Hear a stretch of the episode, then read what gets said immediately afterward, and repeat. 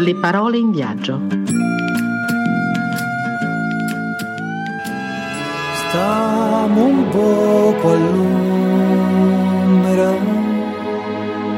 che c'è troppo soli. Benvenuti amici di Radio Francigena ad un nuovo appuntamento con le parole in viaggio a cura di Barbara Monteverdi e Maria Luisa Albizzati del gruppo di lettori ad alta voce di Milano Le voci degli altri. L'ultima volta ci siamo lasciati in Sardegna, ora abbiamo attraversato le rive di un Mediterraneo dolce e misterioso raggiungendo la Sicilia in traghetto. Eccoci dunque a Palermo, pronti per la prossima avventura che ci porterà fino ad Agrigento. Nel frattempo, come sempre, incontreremo luoghi incantevoli e persone inaspettate. Questo rende piacevolissimo il viaggio. Ed ecco che subito ci si para davanti Vincenzo Consolo, nato a Sant'Agata di Militello, in provincia di Messina, il 18 febbraio 1933 e molto legato alla sua terra d'origine sotto le sue molteplici forme. Insegnante e letterato, ha vinto nel 1992 con Nottetempo Casa per Casa il prestigioso premio Strega e ora ci parla attraverso il suo Lo spasimo di Palermo. Eh, cosa possiamo fare se non ascoltarlo? Ricominciò a poco a poco a frequentare l'intrico dei vicoli dietro la sua casa, apprese della riscoperta di Santa Maria dello Spasimo, della chiesa costruita alla calza dai padri olivetani, per cui Raffaello aveva dipinto la caduta di Cristo sul cammino del Calvario, chiamato qui lo Spasimo di Sicilia, ceduto al re Filippo per la sua cappella nell'Alcazar di Madrid. Cercò tra i suoi libri immagini, storia di quel quadro, di cui lo colpì una scura banda, una luce di cenere che nel centro l'attraversa, annera la testa d'un cavallo, pietrifica volti, movimenti, della magnifica chiesa che divenne poi nel tempo teatro, lazzaretto nella peste, granaio, magazzino, albergo di poveri, sifilicomio, cronicario, luogo di dolore, solitudine, abbandono. Sul punto di crollare l'avevano salvata, stavano procedendo al suo restauro.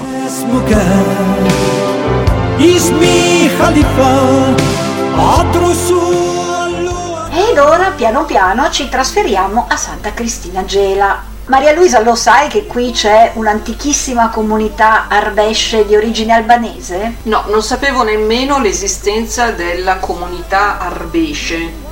Assolutamente arberesce, scusa, non sapevo nemmeno dell'esistenza di questo nome, peraltro è la comunità, eh, la popolazione albanese d'Italia, eh, stanziata vicino al lago di Piana degli Albanesi, che si era stabilita in questi territori tra il XV e il XVIII secolo dopo la morte di un loro eroe nazionale, Giorgio Castriota Skanderberg.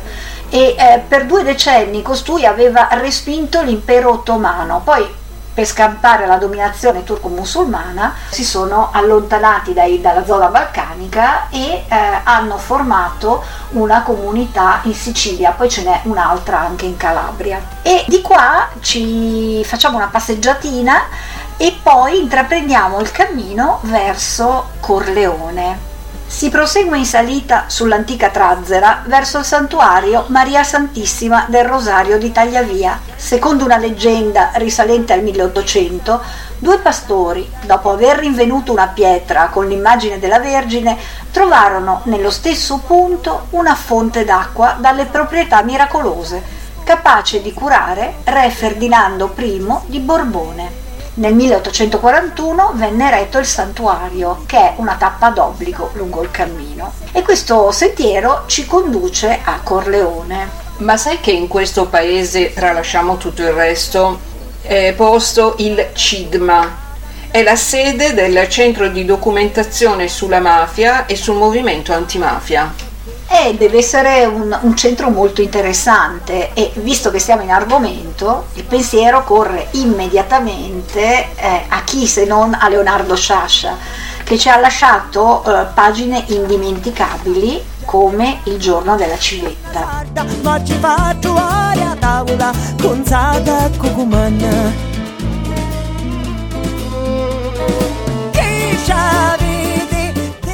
Io ho una certa pratica del mondo e quella che diciamo l'umanità e ci riempiamo la bocca a dire umanità, bella parola, piena di vento, la divido in cinque categorie. Gli uomini, i mezzuomini, gli ominicchi, i, con rispetto parlando, piglia in culo e i quacquaracqua. Pochissimi gli uomini, i mezzuomini pochi, che mi contenterei l'umanità si fermasse ai mezzuomini. E invece no, scende ancora più giù, agli ominicchi, che sono come i bambini che si credono grandi, scimmie che fanno le stesse mosse dei grandi.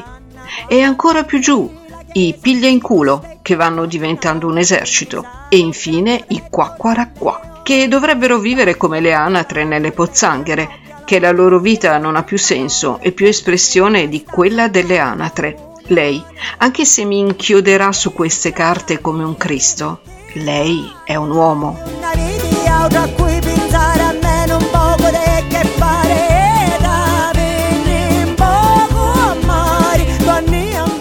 Così Don Mariano Arena si rivolge al parmense capitano Bellodi, che da questa vicenda apprenderà molto umanamente parlando, visto che il romanzo si conclude con questa sua riflessione. Si sentiva come un convalescente, sensibilissimo, tenero, affamato. Al diavolo la Sicilia, al diavolo tutto. Rincasò verso mezzanotte, attraversando tutta la città a piedi. Parma era incantata di neve, silenziosa, deserta. In Sicilia le nevicate sono rare, pensò, e che forse il carattere delle civiltà era dato dalla neve o dal sole, secondo che neve o sole prevalessero. Si sentiva un po' confuso, ma prima di arrivare a casa sapeva lucidamente di amare la Sicilia e che ci sarebbe tornato. Mi ci romperò la testa, disse a voce alta.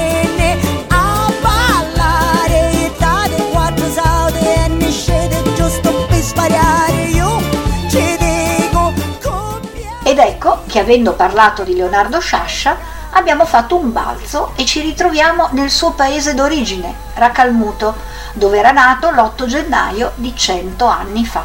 Ascoltiamo la voce di un abitante del borgo che ce lo racconta. Fa freddo d'inverno a Racalmuto. Anche se il mare dista solo 25 km, i tetti delle case del borgo agrigentino si ricoprono spesso di neve. D'estate, invece, il caldo insopportabile spinge la gente a rinchiudersi in casa o nei circoli a giocare a carte o a cercare il fresco nel castello che sovrasta il borgo. Racalmuto è un paese anonimo, modesto, come tanti della Sicilia dell'interno, eppure quel borgo è diventato un posto simbolico, famoso oltre i confini della Sicilia stessa. È il luogo che ha ispirato profondamente la vena artistica di Leonardo Sciascia, suo cittadino più noto, ed è entrato per sempre nei romanzi e nei racconti dello scrittore e intellettuale siciliano, tra i più influenti del Novecento. Racalmuto è la sua terra, la sua celeste prigione, pregna di quella sicilianità magistralmente descritta in libri come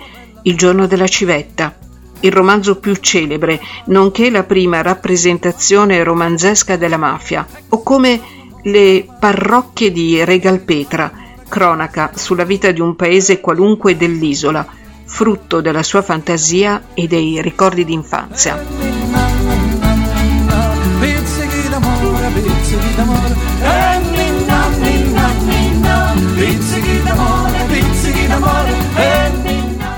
Abbandoniamo ora questa terra ricca di storia e letteratura e giungiamo alla nostra ultima tappa, Agrigento, la città fu fondata nel 581 a.C. da alcuni abitanti di Gela, originari delle isole di Rodi e di Creta, col nome di Acragas, dall'omonimo fiume che bagna la città. Il nucleo monumentale della prima fondazione si trovava in quella che ora chiamiamo la Valle dei Templi, che è un parco archeologico caratterizzato dall'eccezionale stato di conservazione e da una serie di importanti templi dorici del periodo ellenico. Nel centro storico attuale, invece, sono custodite significative testimonianze dell'arte arabo-normanna, tra cui in particolare la cattedrale di San Gerlando. E ora che siamo qui, possiamo forse non ascoltare la voce di Luigi Pirandello, che qui nacque nel 1867 e che tanta fama portò nei secoli alla sua terra? Nel 1934 gli fu attribuito il premio Nobel per la letteratura e davvero vastissima fu la sua produzione letteraria e drammaturgica. Noi abbiamo pensato di farlo parlare attraverso la voce di un inquieto personaggio che abita sei personaggi in cerca d'autore. È mia vecchia abitudine dare udienza ogni domenica mattina ai personaggi delle mie future novelle, 5 ore, dalle 8 alle 13. Non so perché di solito accorre a queste mie udienze la gente più contenta del mondo, o afflitta da stranimali, o ingarbugliata in speciosissimi casi, con la quale è veramente una pena trattare. Io ascolto con sopportazione, li interrogo con buona grazia, prendo nota dei nomi e delle condizioni di ciascuno, tengo conto dei loro sentimenti e delle loro aspirazioni ma bisogna anche aggiungere che per mia disgrazia non sono di facile contentatura. Sopportazione, buona grazia, sì, ma essere gabbato non mi piace e voglio penetrare in fondo al loro animo con lunga e sottile indagine.